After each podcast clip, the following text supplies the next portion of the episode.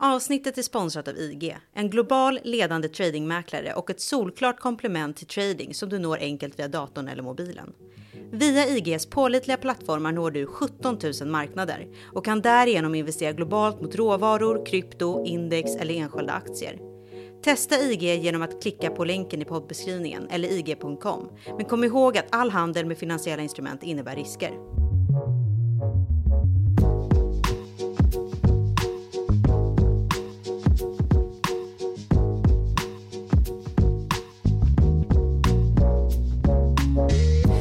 Det är känt som krigsherrarnas oregerliga bakgård.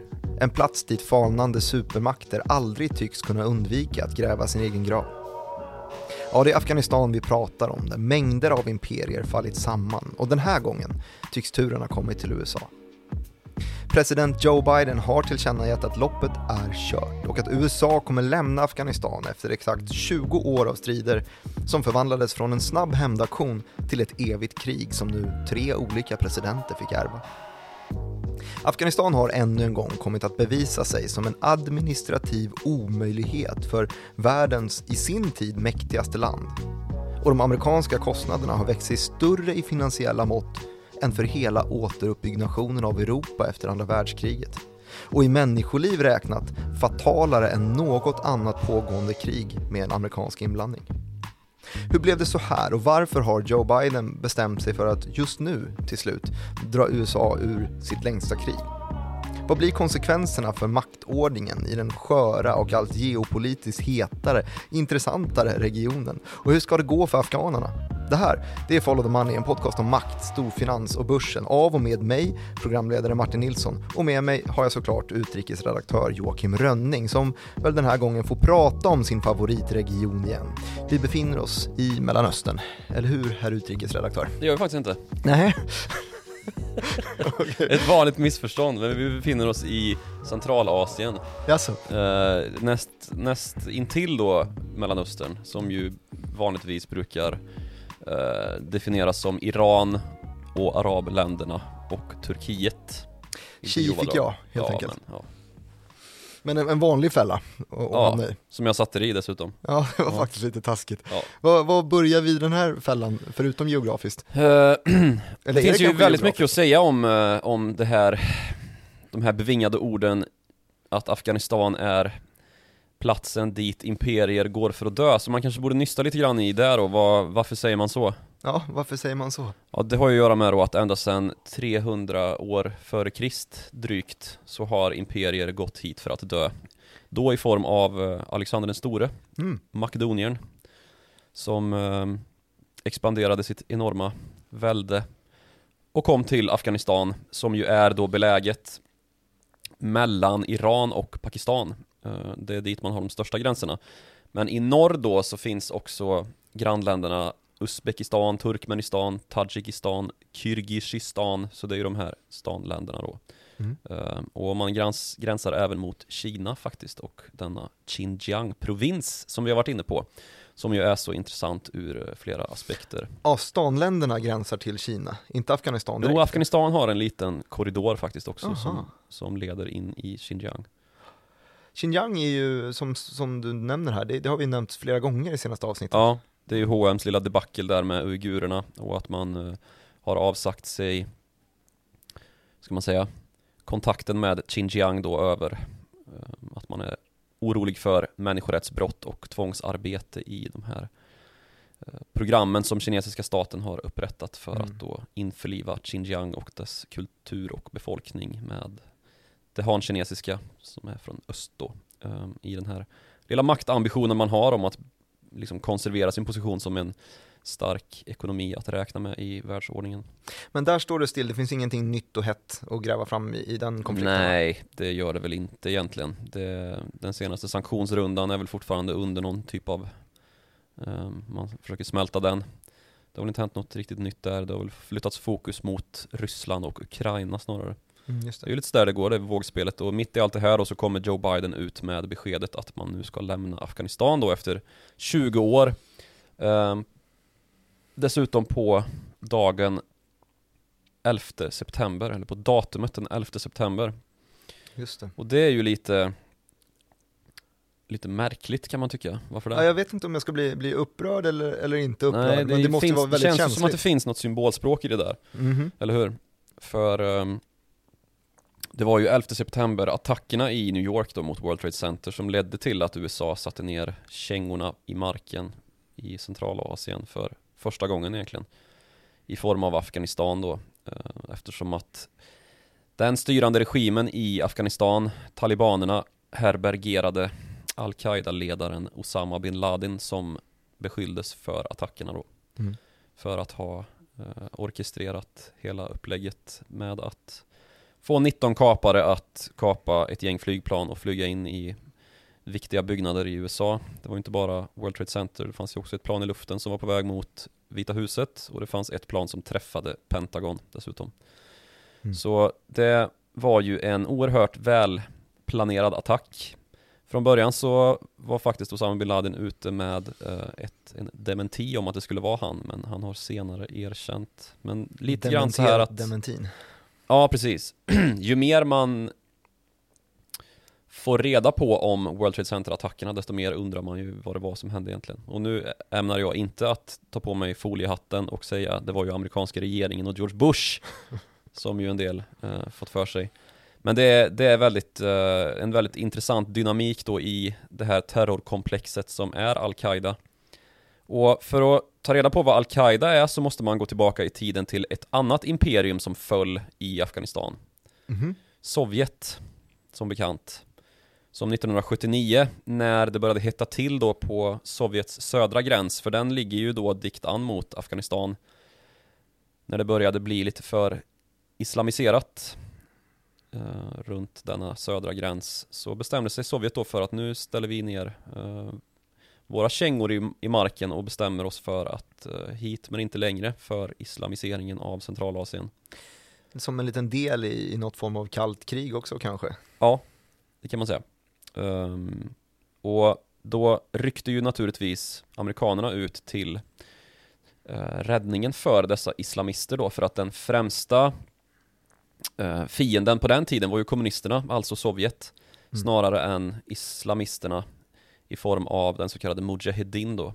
På den tiden säger du, är inte det fortfarande eh, den, Nej, den det kan man nog för, inte fast säga egentligen. Eller, Kina. Nu, nu är det väl på väg att svänga över igen. Eh, Vi väntar väl på en ny liksom, händelse som ska bryta den här förtrollningen kring den islamiska terrorismen som då har eh, löpt amok sedan 2001 egentligen. Jag skrev faktiskt mitt, min C-uppsats på universitetet när jag läste medie och kommunikationsvetenskap om, om den, eh, eh, vad kallar vi det, den semiotiska förändringen kring ordet terrorism, hur det har förändrats genom åren då. Den vill jag inte läsa. Nej, men den är, jag kan berätta lite kort för dig att ordet terrorism har ju inte, absolut inte alltid varit förknippat med islamistisk terrorism som det är idag. Att om man säger då terror så är den bild eh, gemene man får upp i huvudet efter då, framförallt efter World Trade Center 2001, en eh, muslim från Mellanöstern med eh, intentionen att skada USA och våra väst, eh, västliga liberala demokratier.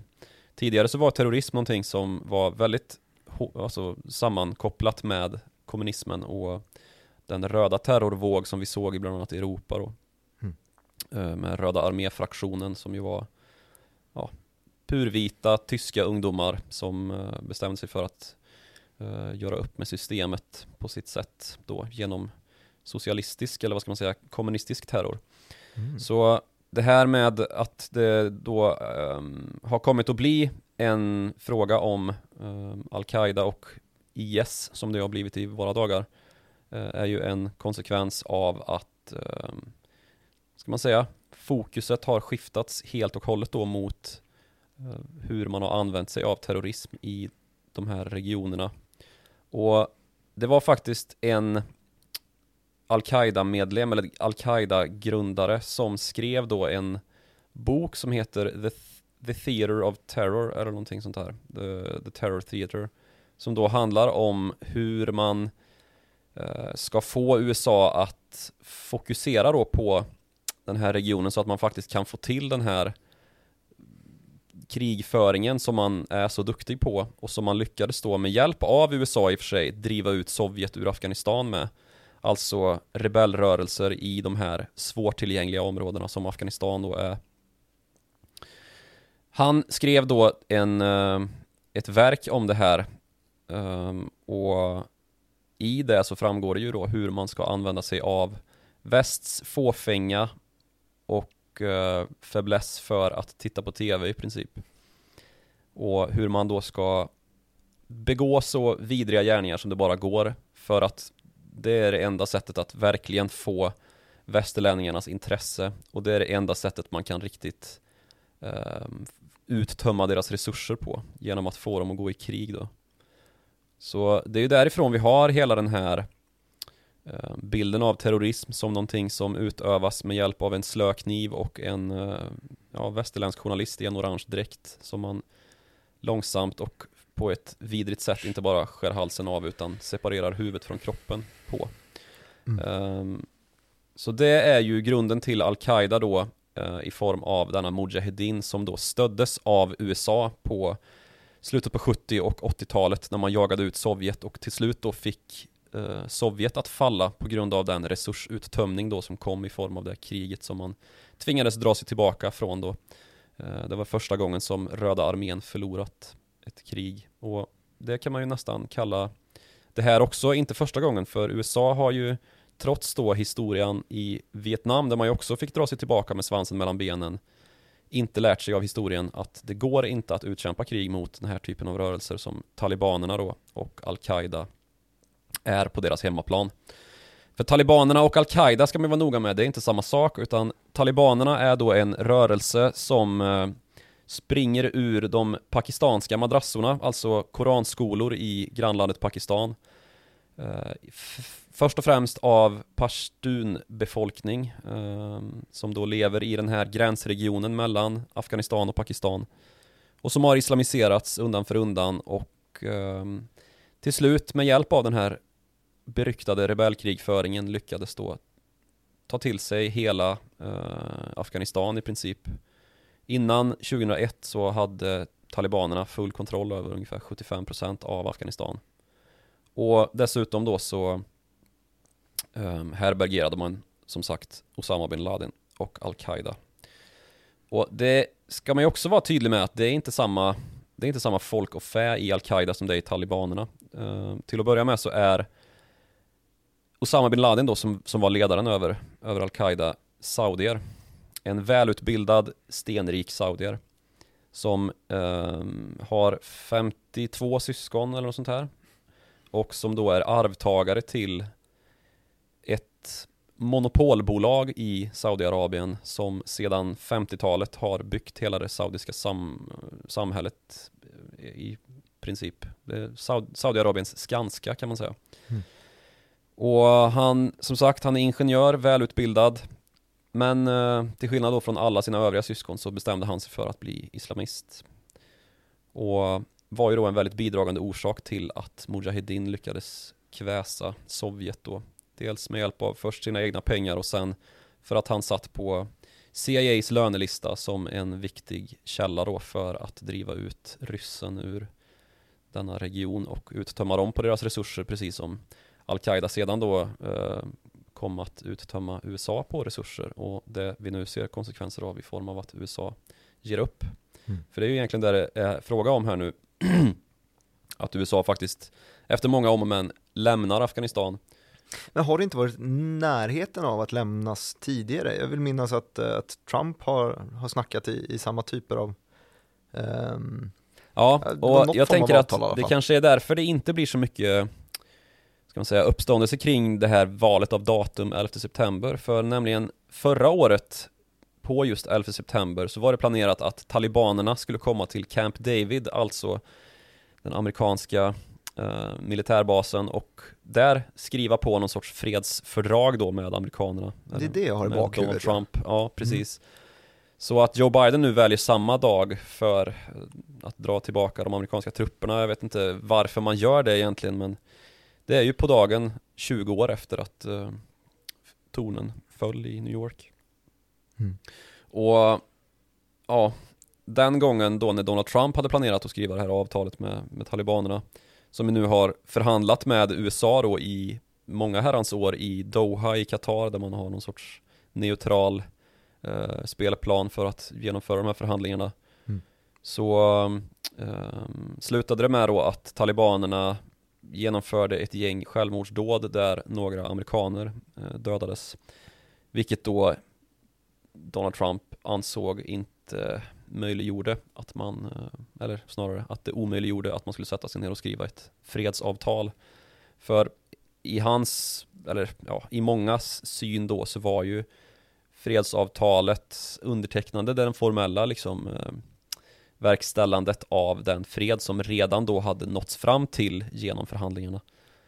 Så den gången blev det ingenting, så får vi väl se nu om man lyckas. Ehm, Men det här är väl ingen fredsförklaring utan det här är bara Nej, att man det är ju lämnar. liksom inte, det är ju inte som det var Alltså jag tror att många amerikaner ser framför sig att man ska sätta sig ner ungefär som ehm, Som man gjorde i amerikanska inbördeskriget vid ett bord liksom och en förlorande part tar av sig mössan och, och bugar och skriver under och se, anser, eller liksom erkänner sig förlorad. Mm. Eller som i Parisavtalet, eh, inte, inte klimatavtalet utan det som kom att avsluta Vietnamkriget. Mm. Där man liksom skakar hand efteråt och, och sen så följer en period av relativt lugn Innan det brakar loss igen. Och USA helt enkelt inte längre har folk på marken och riskerar sitt anseende. Det är ju någonting sånt man kanske vill ha till den här gången också det är ju talibanerna fullständigt ointresserade av För de för ju ett evigt krig och det är ju det som är anledningen till att Afghanistan är just gravplatsen för imperier. Och nu har vi räknat upp eh, Alexander den store och vi har räknat upp Sovjet och nu då eventuellt USA. Men vi har också då brittiska imperiet som eh, vid upprepade tillfällen gjort lite inslag mot Afghanistan. Framförallt då när man satt på Indien som ju eh, på den tiden även inkluderade Pakistan då som, som ju den uppdelningen gjordes ju senare. Pakistan är ju den in, alltså muslimska Indien i grunden.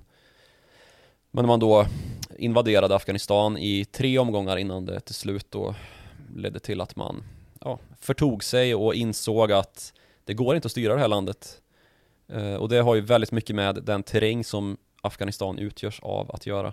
Är det inte just därför man vill ha den då också? Inte just för själva terrängen kanske, men i alla fall den geografiska platsen som Ja, vi precis. så snyggt Det är ju liksom- in i början. Det är ju liksom där Europa möter Mellanöstern, möter Indien och möter Kina i Centralasien. Så den här otillgängliga platsen då är oerhört strategiskt viktig trots att den är så tom på naturresurser utöver eventuella gruvtillgångar då. Det är som Gotland ju, precis så. Ja, typ. Det är som, eh, det är som eh, Asiens Gotland. Ehm, men att siden, sidenvägen, dör. vad sa du? Dit imperier kommer och dör, Ja, just det. på raukarna. Ja. Ehm, det, sidenvägen, på tal om sidenvägen, den kinesiska, eh, för det är ju den man ofta pratar om när man gör det lite längre utförliga liksom svaret på varför Xinjiang är intressant, alltså Mm. nordvästra Kina. Och det är ju då den här vägen som man vill bygga till Europa. Eh, eller en av dem, det finns ju en hamnväg också, eller en sjöväg. Men eh, det är ju samma orsak då, att sidenvägen sträckte sig ju i delar genom Afghanistan. Just det, och det här snackade vi ju lite, det var ju när vi ramlade in i det konspirationsteoretiska, eh, när vi snackade Xinjiang-avsnittet just, eh, att H&M hade blivit bojkottat eh, för just den här bomullsproduktionen som sker i Xinjiang inte sker på enligt mänskliga rättigheter. Och då i slutet av det avsnittet så snackade vi om just geografiskt var Xinjiang ligger. Mm. Och den ligger då mitt i så att eh, den här planerade sidenvägen, landvägen, kommer gå rakt igenom den här. Om man, om man fortsätter den resan, om man är i, i Xinjiang och så fortsätter man västerut, är det, här- är det då man hamnar i, i Afghanistan någonstans? Är det liksom nästa Ja, del av, av kart, kartbilden? Ja, du har ju stanländerna och sen eh, Sen kommer vi ju in i Iran och det ligger ju som en plugg genom hela eh, regionen där. Och Afghanistan har ju även tillhört eh, perserriken genom åren Men har, har Kina visat något intresse för Afghanistan då? Jag vet ju att de håller på och, och tjafsar med Pakistan i alla fall. Ja, eh, det, man har väl försökt göra på tal om invägar som, som britterna försökte med då eh, i Afghanistan så har ju Kina liknande ambitioner nu då när man ska slå sig in och bygga infrastruktur igenom de här områdena som är så otillgängliga. Um, jag vet inte riktigt hur det går med det här pakistanska projektet. Det slutade väl i någon typ av, uh, uh, ja, inte det avtal som Kina hade förberett sig på eller hade önskat. Men det gäller väl Afghanistan också, men det är ju en så svåradministrerad region som sagt. Och om man ser Iran som en plugg i den här regionen rent geografiskt så är ju Afghanistan en än värre sådan. På grund av då att det är så oerhört svårt att regera. Och de som har lyckats med det här att liksom administrera den här regionen har ju snarare kört en mjuk version av eh, diplomati där man låter de lokala härskarna styra och så gör man sig till vän med dem och så ja, försöker liksom förhålla sig till den regionala kulturen och mm. den dynamik som finns där redan. Som sagt, hur fyra olika dynastier har liksom gått i graven här.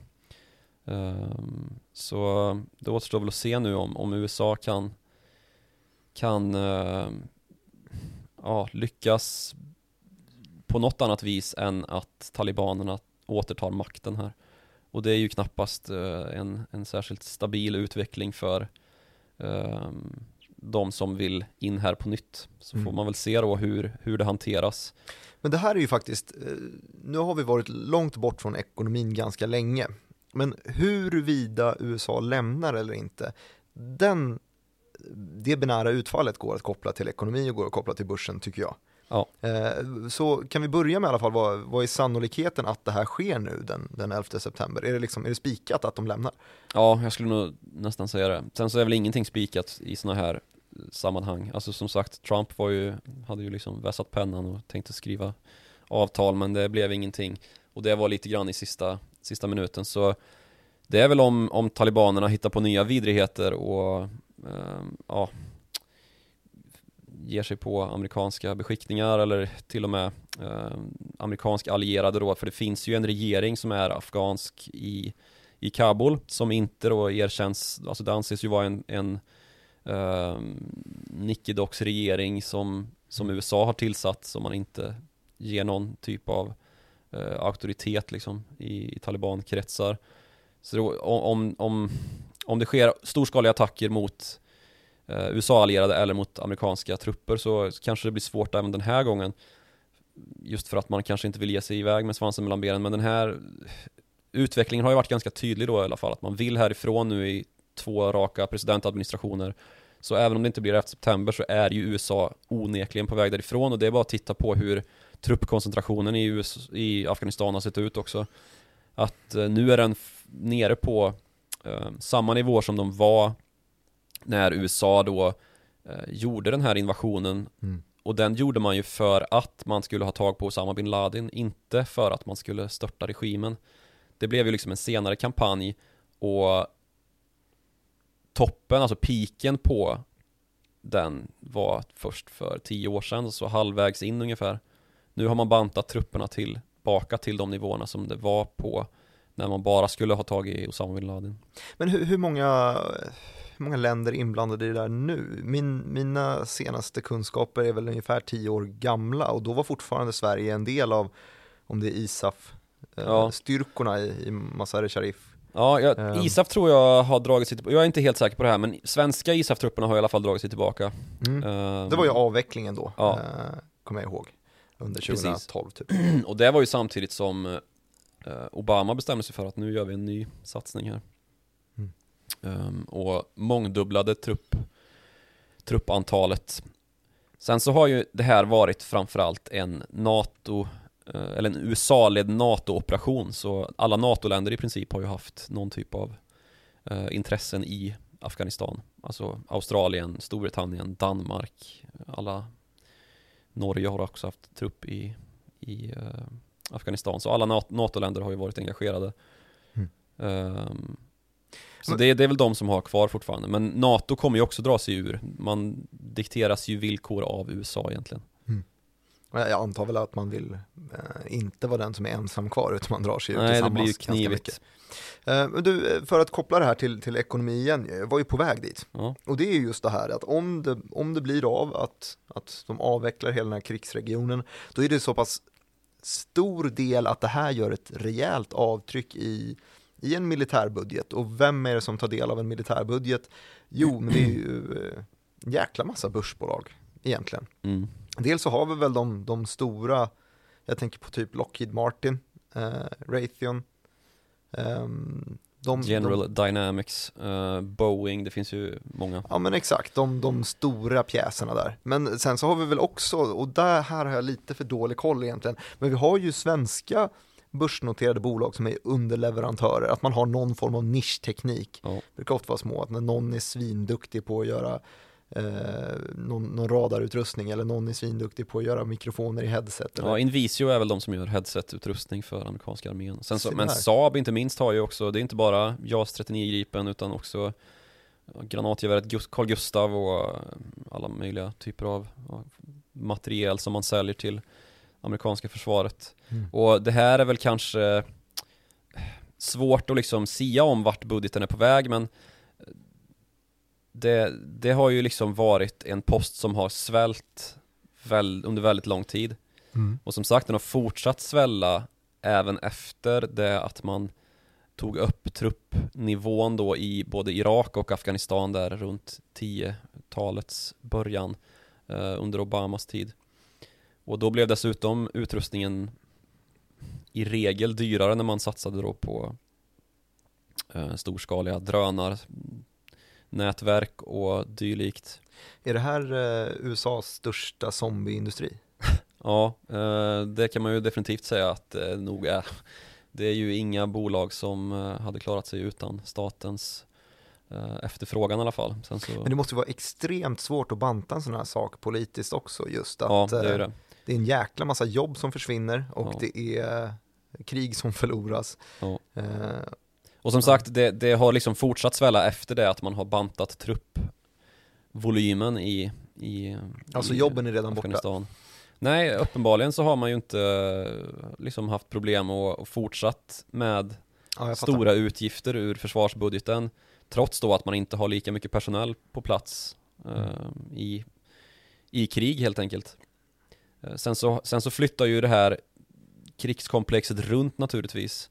Afghanistan började väl gå lite grann på, på tomgång och i någon mån dämpades liksom anfallskrigföringen i Afghanistan från amerikanskt håll då eh, samtidigt som Syrienkrisen trappades upp och kriget istället började föras mot IS då. Mm.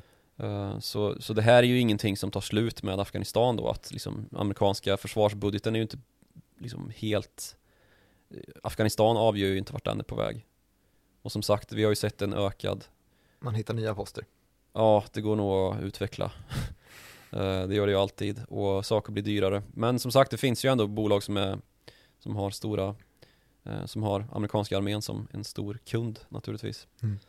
Och även om man själv inte har haft trupp då, amerikansk eh, flaggad trupp i Afghanistan så finns det ju andra sätt att göra avtryck då genom att hyra in eh, legosoldater från Blackwater och annat. Eh, så det, det har ju funnits mycket amerikansk, Mm. eh, vad ska man säga, amerikaner på plats med vapen i hand, även om det inte har varit under amerikansk arméflagg liksom. Just det, den här distinktionen ja. Ja, det är ett lurigt läge det där.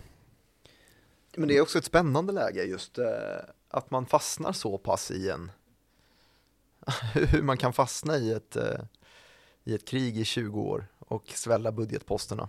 Ja, precis. Eh, och det handlar ju mycket om då att vi rör oss i ett demokratiskt politiskt klimat där man ska vinna val. För ingen av de här presidenterna då som har, som har ärvt kriget efter George Bush, den yngre då som, som startade det, eh, eftersom att det var han som var president under World Trade Center-attackerna, har ju kunnat avsluta det för att det har då varit, ehm, ja, man har inte velat stå som förloraren i ett krig. Mm. Det har väl ansetts vara ganska så politiskt känsligt då att eh, vi tänker inte rösta på den här losern. Mm. Så Obama ärvde det ju först då och trappade upp som sagt och sen så trots att Trump då gick till val på att jag ska dra trupperna ut ur uh, the forever wars i, i uh, Afghanistan och Irak framförallt men även då Syrien um, så, så har det inte gått. Man har ju varit tvingad att fortsätta um, och det här är väl någonting som även gällde för liksom Lyndon Johnson när han var president uh, och fick ärva Vietnamkriget och valde att intensifiera istället för att Alltså intensifiera på ett sånt sätt att det gick från vanliga bombmattor till att bränna ner hela landet i princip. Mm. Och tro att det var utvägen, men som sagt då hade man ju inte heller gjort sin läxa för att det här är ju liksom totalitära um, alltså, totalitära rörelser och organisationer som är på sin hemmaplan och som inte har någon plan, eller inte har någon uh, intention om att försvinna därifrån Mm.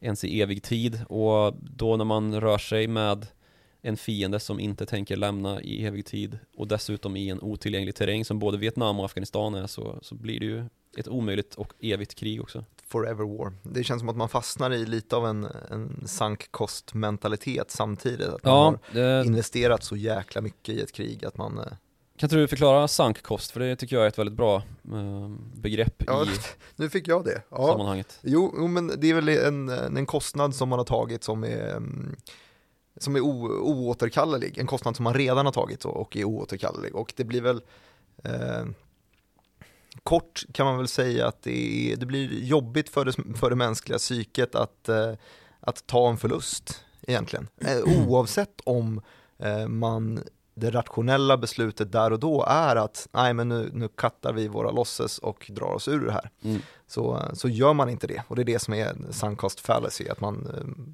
man övertygar sig själv om att nej, men jag är redan så långt inne i det här så att det kommer göra så ont att sluta att Ja. jag fortsätter istället. Precis. Vet du någonting förresten eh, vad sunk cost också brukar kallas? Nej. Vi kan koppla det till eh, ett avsnitt vi hade väldigt, väldigt tidigt, så gjorde vi ett avsnitt om flygindustrin.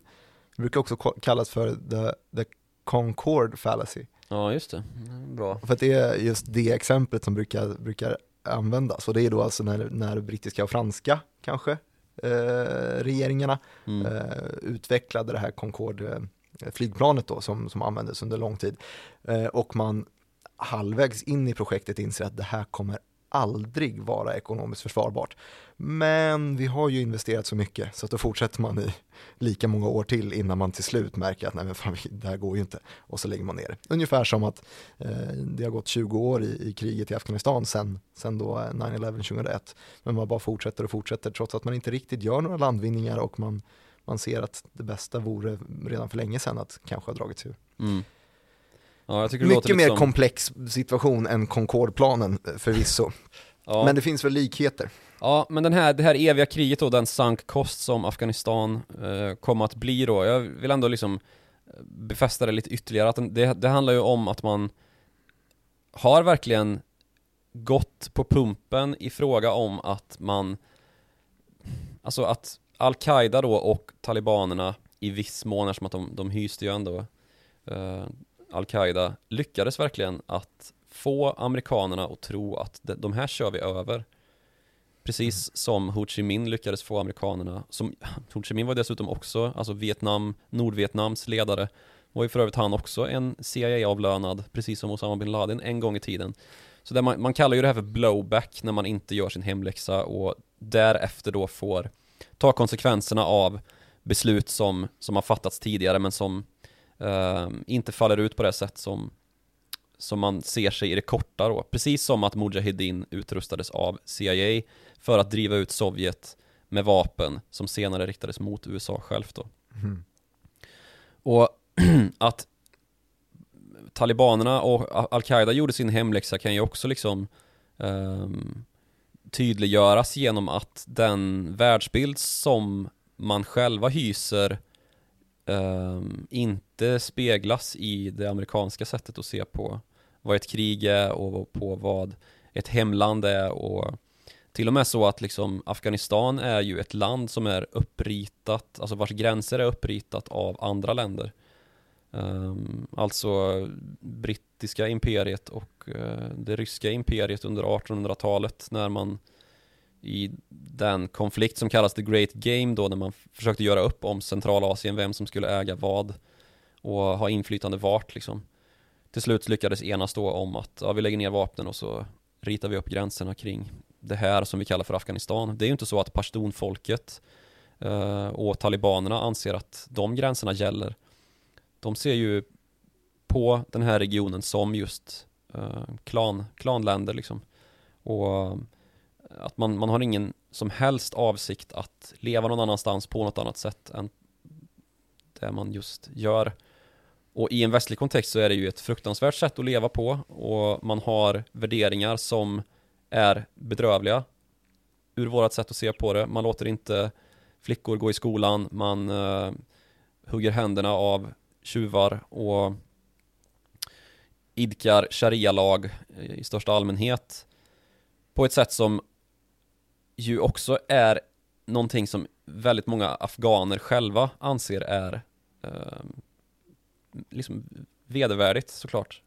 Det finns en skillnad på även in, inuti det som I, I det som vi kallar är... Afghanistan ja. ja uh, alltså Metropolitiska Kabul är ju inte samma, mm, liksom, där råder ju inte samma liksom, trosföreställningar som det gör ute på landsbygden som domineras av talibanerna utan alltså till och med så att när talibanerna kom till makten någon, någon gång på 90-talet där så flyttade man ju huvudstaden mm. eh, söderut till eh, eh, för, för, att det, det, är liksom en helt annan kultur som idkas i, i talibanernas egna hemman jämfört med hur det ser ut då i Kabul där folk tittar på tv och eh, till och med kanske kan engelska liksom. Mm.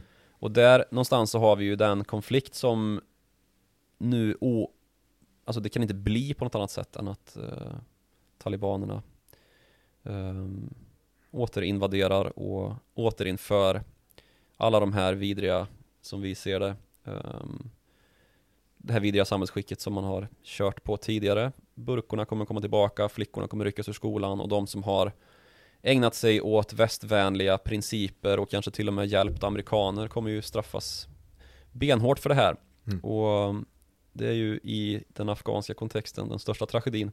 Sen så har vi ju ytterligare då frågan om hur kommer det bli med det maktvakuum som ju uppstår här nu då.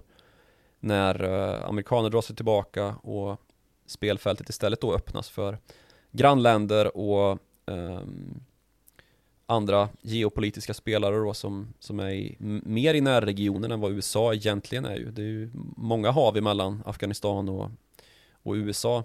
Mm. Uh, det ligger ju betydligt mer närbeläget Iran, Ryssland och Kina, Pakistan. Mm.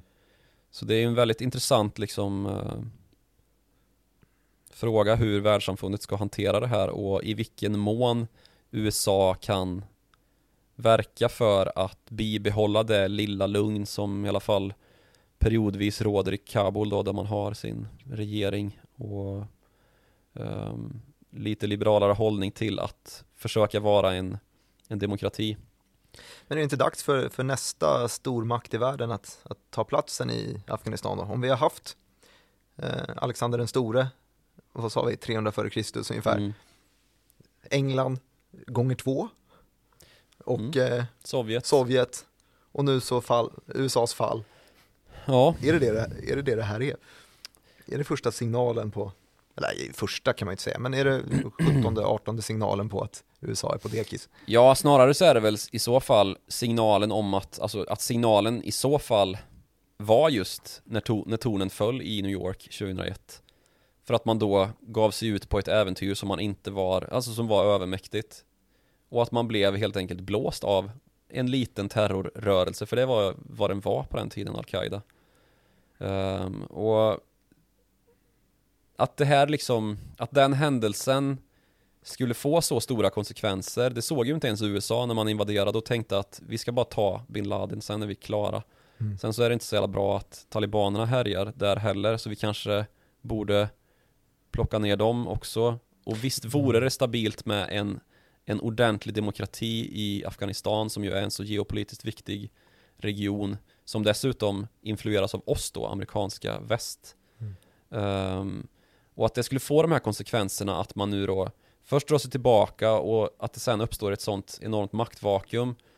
Det är ju en för dynamisk eh, framtidssimulering som krävs för att man ska kunna reda ut idag vad det kommer medföra.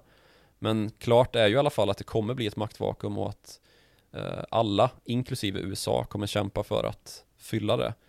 Eh, både då i USAs fall genom den eh, demokratiska regering man har lyckats instifta med Ashraf Ghani som president och sen då alla övriga runt omkring som ju alltid beskylls för att vara lierade med talibanerna av av USA som ju har till exempel Pakistan som en allierad. USA har Pakistan som en allierad.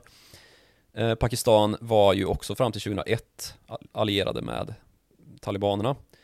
Eh, Ryssland har alltid anklagats för att vara allierade med talibanerna av amerikanerna, liksom Kina. Eh, ingen vill ju naturligtvis säga ja, det är vi, men eh, det är ju inte heller länder som fungerar på samma sätt Alla som... har en avlönad CIA-agent. Lite så, och sen så ska man ju också vara noga med att säga liksom att det här kriget har ju förts på helt orättfärdiga grunder. Alltså afghanerna och, och talibanerna hade ju ingenting med attackerna mot World Trade Center att göra. Och det visste CIA mycket väl och det är ju också saker som liksom har grävts fram så här långt senare att man visste att det kommer inte gå att vinna ett krig i Afghanistan. Men att det finns då hela den här, eh, alltså det militärindustriella komplexet som många pratar om. Det, det, finns en anledning till att den konspirationsteorin är så pass bärkraftig ändå och att alla i princip vet vad den handlar om. Att det finns folk som tjänar pengar på krig helt enkelt. Alltså när amerikanska kongressen skulle rösta om George Bush då president vid tiden skulle ges full makt att utkämpa det här kriget mot terrorn som eh, blev hans doktrin egentligen. Bush-doktrinen är ju att uh, antingen är ni med oss eller så är ni med terroristerna. Um, det var en enda ledamot i hela den amerikanska kongressen som ställde sig upp och sa nej, det här är inte, det här är inte vettigt. Mm. Hon heter Barbara Lee och är en uh, demokratisk uh, senator ifrån Kalifornien. Och hon blev ju bespottad som en eh, antipatriot när, när hon tog det ställningstagandet. Och hon har ju nu lyfts fram då de senaste ja, fem åren som eh, en hjälte egentligen som, som, som stod fast vid vad hon tyckte och eh, liksom var den enda kraften som verkade emot att föra krig mot terrorn på ett så diffust sätt som George Bush gavs makten att göra. Och han gick ju senare vidare då in i Irak um, och motiverade um, störtandet av Saddam Hussein med samma då att, att uh, han skulle ha varit någon sorts haft någon sorts inblandning med attackerna uh, mot, mot uh, USA i men det, det fanns ju inga sådana bevis liksom. Och, och sen så går det fram till 2011 innan man hittar Osama bin Laden, den som ja, man kom precis. för att hämta från början. Och när man hittar honom så hittar man honom ju på pakistanskt territorium i Abbottabad. På samma gata som Pakistans militärhögskola. Sitter han i ett trevåningshus och har haft det nice i många herrans år. Uh, förvisso börjar han bli lite omsprungen av IS som till och med Osama bin Laden tycker är lite väl grova. Uh, men han och Saddam Hussein hade ju ingenting gemensamt. Alltså Saddam Hussein var ju en, en socialistdiktator med lyx och flärd i sin uh, um, i sitt sätt att styra landet med järnhand naturligtvis. Men det fanns ett parlament och även om det inte hade någon, någon politisk liksom, makt så, så fanns det ett parlament och det, det vilade på någon sorts demokratisk struktur. Och det, det kan man ju knappast säga om, om Al-Qaida liksom, som rakt ut hatade allt som hade med väst att göra. Så det, det är liksom det är ju en doktrin då, den här Bush-doktrinen som har kommit att övermissbrukas och som har dragit USA in i vår tids mest eh, försvagande krig. För den amerikanska ekonomin och för det amerikanska anseendet i världen så är det ju absolut så. Mm. Och om det nu tar slut så kan man ju börja fundera på då om det är positivt eller negativt för USA eh, att då ha öppnat, har man öppnat Pandoras ask eller har man till slut nu då lyckats dra sig ur någonting och helt enkelt struntat i att eh, vi har nog inte heden i behåll. Um, och att man hoppas då på att det här relativa lugnet ska vara efter att man drar sig tillbaka, eh, att talibanerna ska hålla sig på mattan i i alla fall ett litet tag så att man kan säga, om det där det där är ju talibanerna, det har ingenting med, med oss att göra. Men så är det naturligtvis inte. Det är ju precis samma sak som att USA gick in i Irak och den blowback som kom därifrån var just IS. Att man välte ett politiskt system som, som bestod då av en eh, totalitär härskare i form av Saddam Hussein. Som väl tyvärr var den enda som kunde hålla ordning i det landet eh, som är så splittrat av inre konflikter, olika Eh, religiösa samfund och olika befolkningsgrenar att man inte kan hålla sams. Det är ju lite samma sak i Afghanistan och för övrigt i hela Mellanöstern och hela Mellanöstern och även i Centralasien så är ju gränserna uppritade av oss i väst. Så där har vi ju ett ok att bära. Och eh, det är lite av en generationsskuld som, som vi står med nu. Så vad blir då framtiden för den här generationsskulden? Vad, vad, vad blir talibanerna 2.0? Um, ehm, ja men tyvärr så kommer det ju förmodligen bli en, jag är ganska cynisk i den frågan, att det kommer bli liksom en tillbakagång. Och jag tror inte att talibanerna 2.0, alltså med 20 års ytterligare krigserfarenhet, är på något vis mildare än vad, än vad man var tidigare innan det här kriget. Och det var ju knappast en mild statsförvaltning man förde då. Det var välorganiserat, eh, en välorganiserad terrorregim som styrde. Mm. Och ja, det, det deppigt liksom att eh, det som kom ut av att störta Saddam Hussein var IS och det var värre än Al-Qaida. Så det spekulerades ju redan när, när, Al äh, när IS besegrades i Syrien att nästa våg kommer ju bli ännu värre. Och om det här nu ska också bli en multiplikator på det så då är det ju något riktigt, riktigt deppigt som väntar i så fall. Mm. Um, men den som lever får se, håller jag på att säga. Det, det, det, det, finns ju uppenbarligen då en, om man, om man spekulerar i det här liksom imperieskiftningarna um, så så går ju den pendelrörelsen mot, US, mot Kina från USA där världens största ekonomi, eh, för det är ju mycket där det handlar om då, är på väg att bli Kina. Och det är väl frågan om, om, om hur lång tid det kommer ta och hur man lyckas då samverka med väst i fråga om den här geopolitiken. För det är ju ändå regioner som, in, som man inte vill kalla för, alltså Kina har väl ingen avsikt att börja kalla Afghanistan för Kina. Så att det, det är ju knappast något liksom anfallskrig man kommer föra Nej, in mot Afghanistan. En, utan det är ju det är de här proxykrigen som kommer pågå liksom. För att vinna andelar av, eh, ska man säga, ägarmakten i fråga om ja, den geopolitiska riktningen som en region är på väg i. Mm. Men du, du, du säger ju en cynisk person, ja, om man skulle vara någorlunda optimistisk lagd så finns det i alla fall en affärsöppning här och eh, om det är någonting man märkt har kunnat driva intressen åt samma håll så är det ju i alla fall pengar om man ser att det finns en lukrativ möjlighet att göra någonting. Mm. Och där är ju eh, Sidenvägen i så fall. Där har ju plötsligt, eh, om det är så att den, den, eh, det finns intressen från kinesiskt håll att låta den gå genom afghanskt territorium så ja, kanske men... folk kan se en affärsmöjlighet och eh, lugna sig den vägen jo, istället. fast jag tror inte talibanerna gör det. De har nog ingen som helst eh, ingen som helst intresse av att kommersialisera Afghanistan. Det, det, det, det, är ju ett medeltida samhällsskick som de har fört i Afghanistan. Så jag ser inte, att det är återigen den här fåfängan som vi har i väst, att alla vill väl tjäna pengar. Det är inte så. Det, man kan ju motivera med att liksom eh, att, att det borde vara på ett visst sätt då, att man borde ju vilja koppla sig samman med sina, sina grannar, men det är ju precis tvärtom här. Det är därför det finns de här klanstrukturerna och det är i kombination då med den här otillgängliga miljön som, alltså terrängen, själva terrängen, gör ju att det, det har bildats en kultur där som, som absolut inte är öppen för um, övertagande man vill inte koppla samman med, man vill inte bli dikterad villkor, man vill sköta sitt liksom. Mm. Och det, det, har också varit sant ända sedan eh, Alltså Winston Churchill var där och härjade med britterna på slutet på 1800-talet. Några av hans första officiella uppdrag för brittiska kronan var ju att um, jobba för att införliva Afghanistan i det indiska imperiet då, eller den indiska imperiedelen. Men det, det har liksom en konstruktion av ett samhällsskick som består i att varje hus är en fästning liksom.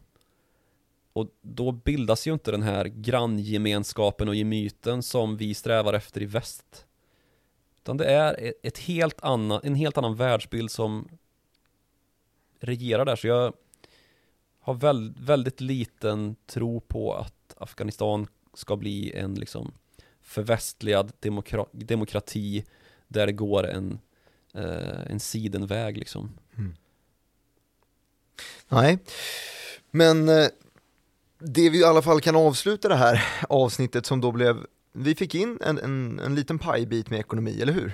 Eh, vi fick också förklara sank kost och vi fick förklara, förklara lite eh, military industrial complex eh, och lite militärbudget. Det, det, är väl ungefär så nära vi kom. Men det är ju, eh, som du säger, en eh, en nyckelpunkt för, för hela världsekonomin eftersom att det finns ett, ett maktvakuum som kan bildas där och att det kommer vara en, en, viktig, en viktig skiljelinje för vem som tar makten över världen härnäst, om det nu kommer ske ett sånt byte. Eh, den här historien i alla fall började vi i geografin och slutade faktiskt i geografin på något sätt ändå genom sidenvägen.